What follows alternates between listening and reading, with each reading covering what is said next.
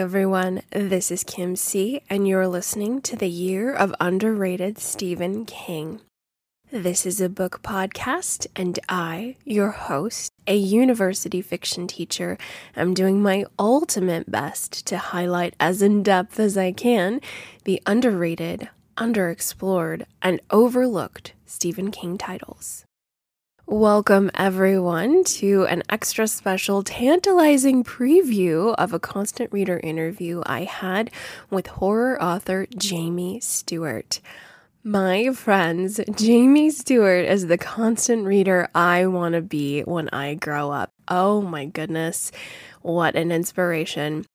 He has been writing since the age of nine and reading King since the age of 13. And, dear ones, he has read every single king title. I believe this is a triumph shared amongst many of you constant readers out there who have been reading King for decades. I, of course, am extremely envious, but he has read them all, often multiple times, and he's in the middle of a chronological reread right now, cataloging that process while simultaneously writing his third horror novel. He's the author of two previous novels as well as a short story collection. So, absolutely hashtag goals in terms of Mr. Stewart getting it done.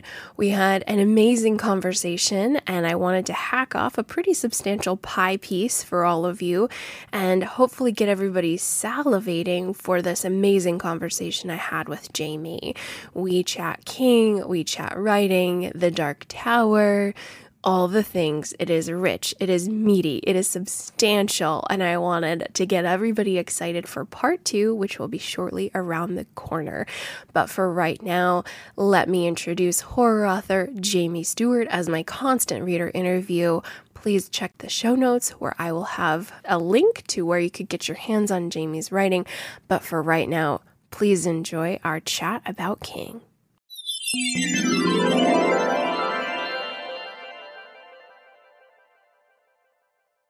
All right, welcome, Jamie, to the year of underrated Stephen King.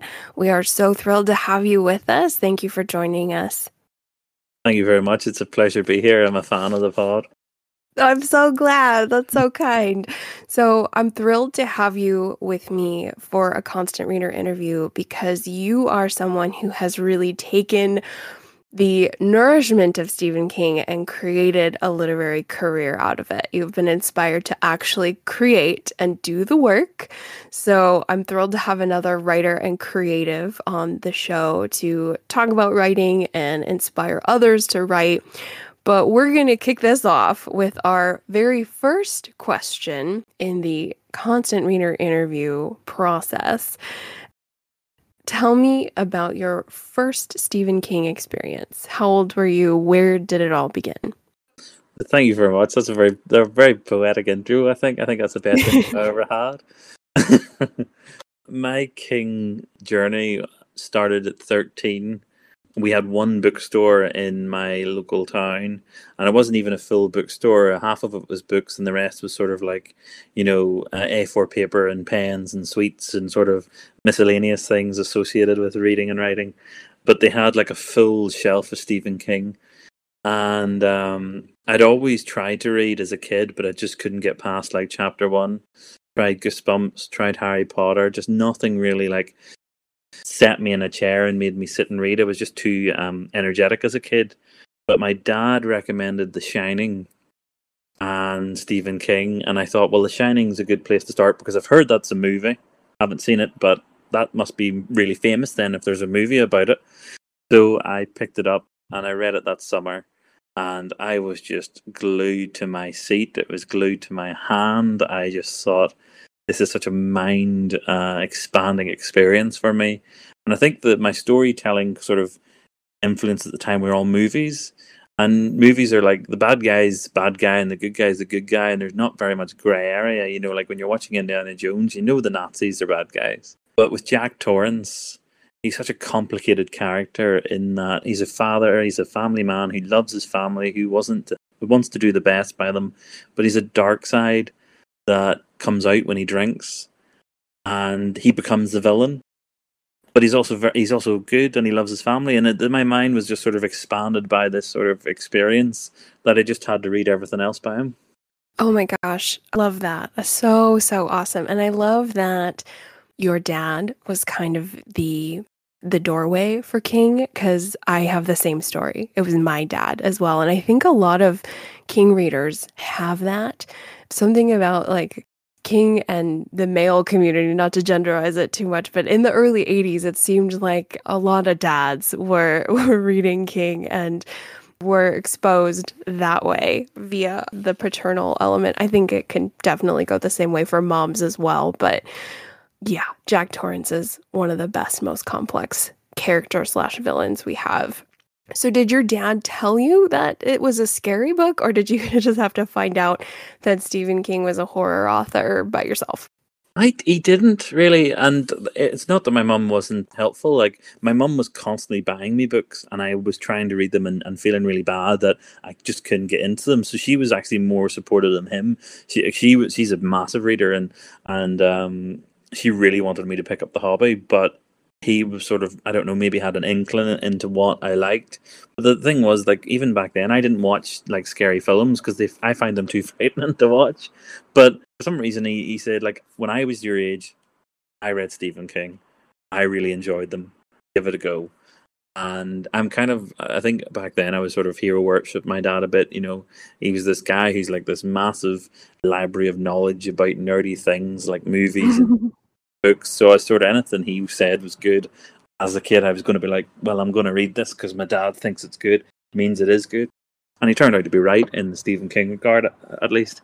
Yeah, so I, he didn't tell me it was scary. And to be honest with you, there's not many King books I find scary because I just become so engrossed with them. Like I sit and read it with Pennywise doing all the awful things he does in that book, and I'm having an absolute blast because I just love that villain and love that story. You know, it's really weird. No, yeah, to each their own. I love that. I love that there's really all kinds reading Stephen King and that's kind of what I've learned on my own journey is I always thought it was just horror buffs. I thought the Stephen King community especially when I was a non-reader of King, I was like people who love scary movies, those are the people who read King and to find out it's like, well, some people aren't phased by it at all. And I actually had a, a reader who read it for the very first time and she's like, This really isn't scary. And I was like, Oh, oh, okay. I was terrified, but I guess it's just whatever personal psychological barriers we've got in there. I'm glad that the writing is what kind of pulls you toward it rather than the freak out area. Well, I, I had been writing um, since I was nine, so um, I got into horror through um, playing Resident Evil um, games, video games. But I couldn't again couldn't watch films, but I could play the video games no problem. And I used to write wee short stories about my friends dealing with like the zombie apocalypse and stuff. But then when I read The Shining, I remember actually I finished it and I flipped to the front, and all the King books, as you know, has you know a list of all the things he'd, he'd written. And I was sort of toying with the idea of writing a novel, and I saw this massive list of books that he had you know published at that point. It was two thousand and three, and I said, well, if he can do it, I can. I remember that specific thought. I just started to write my first novel in at 13, and that's been my outlook ever since. If he can do it, I can. So, and he he completely changed everything that I used to write about. Then suddenly, I wasn't writing wee short stories about zombies. Um, I was you know writing about magical kids and all this stuff, and you know anything to do with the king. I was trying to emulate. That's amazing. It's one thing to you know be inspired but to actually go out and do it, that's where we separate men from boys, I think. So I tip my hat. That's amazing to hear. So, on your Stephen King journey, are you a constant reader who has just read them all? Or have you kind of hopscotched around over the years? Do you read them several times? Like, where are you currently at? I have read them all at least once. There are several that I, I have reread. And um, I think Salem's Lot I've read six times. Um, yeah, I love that book. But I started in 2019 talking about Dan Caffrey before I started listening to the Losers Club podcast, and I'd always wanted to reread King in order. So I started okay. in 2019 just doing that. So Carrie, I'm now up to what's the next one? The next one I have to read is Cell. So it is, and I, I have actually a review series on um, Horror Oasis, which is a website, and I call it the books that shine. And it's the series where I talk about my experience of reading each book as it was when I was 13, as it is now, and then I offer a um, suggestion from the current indie horror scene of what book goes with uh, what Stephen King book. So people that maybe like read horror but just read King and would like to read more can find um, other reads uh, in the genre. I love that so, so much. And it's so important to us spreading our holy message that King should be read by everyone. So I'm thrilled that we have accompaniments to assist people. So I'll definitely be linking that in the show notes for sure. Throughout your King journey, has there been a Stephen King title over the years that you have really disliked, but you've noticed everybody loves it? And then vice versa. Is there one that you really, really love, but you notice it doesn't receive a lot of love from readers? That is an excellent question. And I am going to refer to my rank list because I have I'm ranking them in order of what I think is best to least uh, as I reread them. So it's only re- readable ones. But um, that's that's a good question. I don't think there's one I hate that no one else doesn't like. Cujo, though, no, actually, that Stand. I loved that book when I was a kid, but when I reread it, I reread it as an adult. I didn't find the book that I loved so much when I was a younger reader. When I was rereading it again, particularly in the middle section, which seemed to uh, linger for a good too many pages. You know, I actually I, I was on the King Size podcast, which is how um, I was chatting to you through, and they asked what book would I throw on the fire. Uh, I joked that I would throw the stand on it, but um, I, jokingly because I do think the first the first half of the stand, Captain Trips, is phenomenal. I think it's you know it's five stars. It's, it's a phenomenal section of that book, but the moment they get to Boulder, that book just becomes bogged down in just repetitive scenes of, of the same nature, and uh, so that's on my reread. I was quite surprised to find that it's nowhere in my top thirty. Gotcha, gotcha. The stand is I understand why it's one that we talk about quite a bit. Is there one that you love? Because I adore the fact that you, Jamie, are a Duma Key fan. Like we have to be best friends over that alone. Yeah, I love Duma Key. I love Duma Key. Me um, too. I, I can't wait to reread it again. I think actually that's another one that's like five time reread for me the last time I read it was on holiday, and it's the perfect holiday vacation book because of where it's set in Florida. Like, it's just such a journey you go on with that character. I love Edgar Freemantle.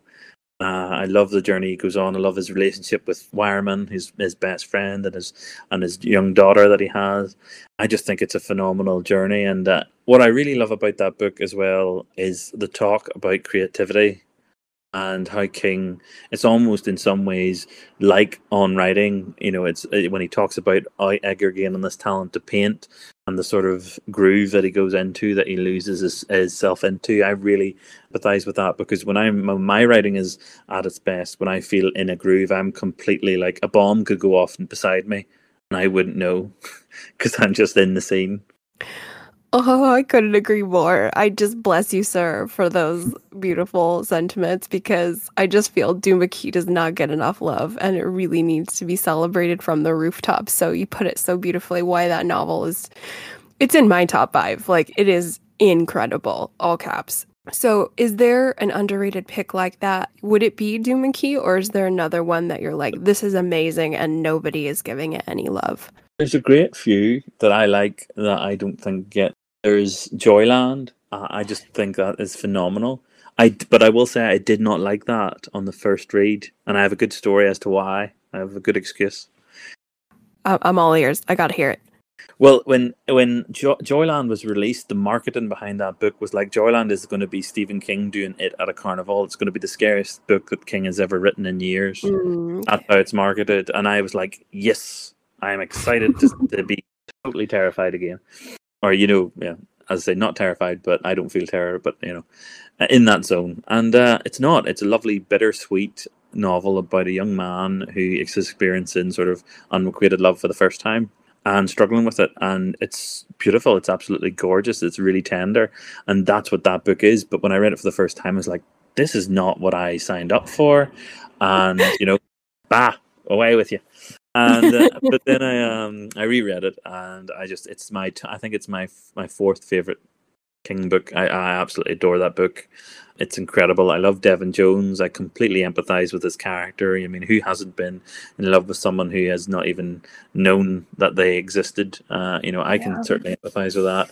So, Joyland is one that's really underrated for me. And um, yeah, I think its marketing doesn't help it even to this day because the cover on it, I love the cover. I think the cover is incredible, but the cover makes you think you're getting kind of like a serial killer kind of thing going on with it and it's not that at all.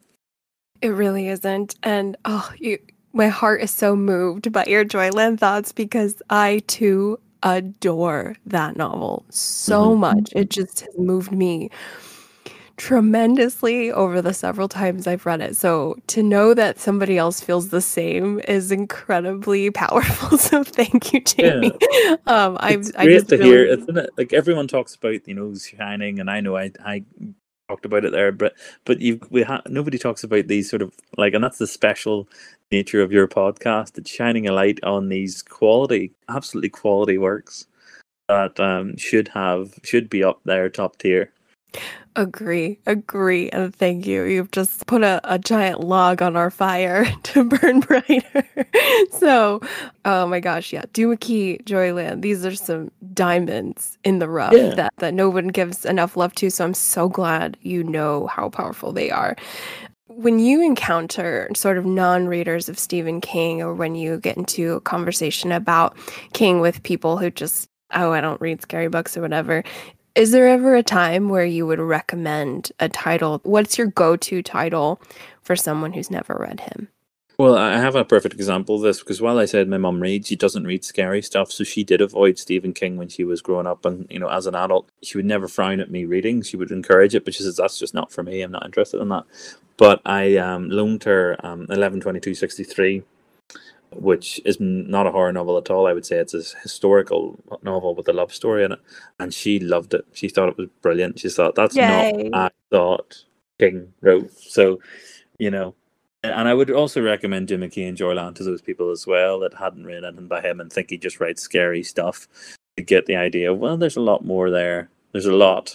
But do you think that the reason why those books aren't as regarded as highly is because they're new and I think the King fandom has, a certain section of it has a certain obsession with earlier King. A hundred percent. Oh yeah, I think that's dead on. I think that early 80s King is so bombastic or late 70s like his his entire first 20 years of writing is he had such cultural absorption and attention that absolutely typecast him and I think uh, there was one of the forewords, it might have been in Firestarter, one of his New York publishers. He was asking what the next book was going to be about. And he says, Oh, I think it's going to be this vampire town or whatever it was. And he says, Aren't you afraid you're going to be typecast? And at that time, Steve was like, I just care that the check doesn't bounce. Yeah. So he was just, he doesn't care. And so I think that everyone got really comfortable with Horror King. And so it's a little tricky, especially with the films, especially with how strong of a cultural presence he has. It's a little tricky to get in these underrated titles into people's hands for sure. I wonder if people's thoughts would have changed if they did a reread in order because mine has. I had this epiphany on my read that if you want, I, I can chat about. Um, I noticed in his 70s work, the novels that started with Carrie and ended with The Dead Zone, those novels that were like tent poles or foundations in what would become the king of horror. You know, Stephen King is the king of horror because each one deals with a certain archetype. It's you know, it's a simple archetype. It carries about a pariah. Salem's Lot's a vampire novel. Shining's a haunted house novel. The Stand's a plague novel. And then you get to the Dead Zone, and it's not able to be um, summarized with one sentence. Yes, it's about a person that has powers the way Carrie has, but it's so much more than that. It's a love story. It's like put, uh, find a serial killer story. It's this assassination story. But the end of the story, you realize Johnny Smith is a terrorist, and you've just been reading a book about this person that becomes a terrorist to you know, assassinate this politician. It's so much more than that, and I find that you can mark King's work in sort of eras. So those books I c- call Foundation era where he's big he's beginning the legend that is king. But once you get into the eighties, it's so experimental. You know, you can't define any book in the eighties as being a horror book because they're so there's such a mix of genres. Oh yeah, 100%. I love that. I love that sentiment so much. And it even highlights why the Dead Zone is so special, which I think you're 100% right. Like Johnny Smith, he is mm. such a heartbreaker of a character for me. He's so tragic.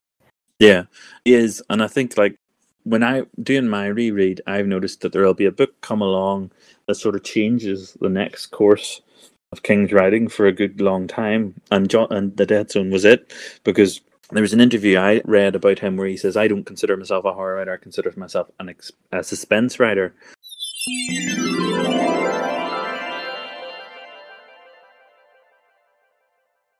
All right, everyone, that is a wrap for the sneak peek into my ultra rich constant reader interview with horror author Jamie Stewart.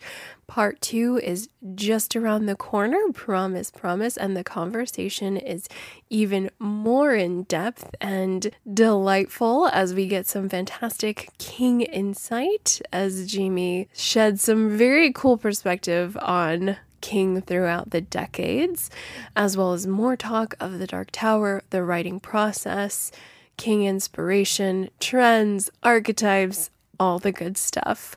But for now, please visit the Year of Underrated Stephen King at any of the socials and say hello. If you haven't yet shared the show with a friend, please do so and head over to Apple Podcast to give us a five star. If you're also so inclined, you can write something nice about the show because our goal is to wrap our arms around more constant readers or new readers of King, and hopefully they will swim to our shores having heard our siren song and stay forever. that was almost an evil laugh, but I stopped it.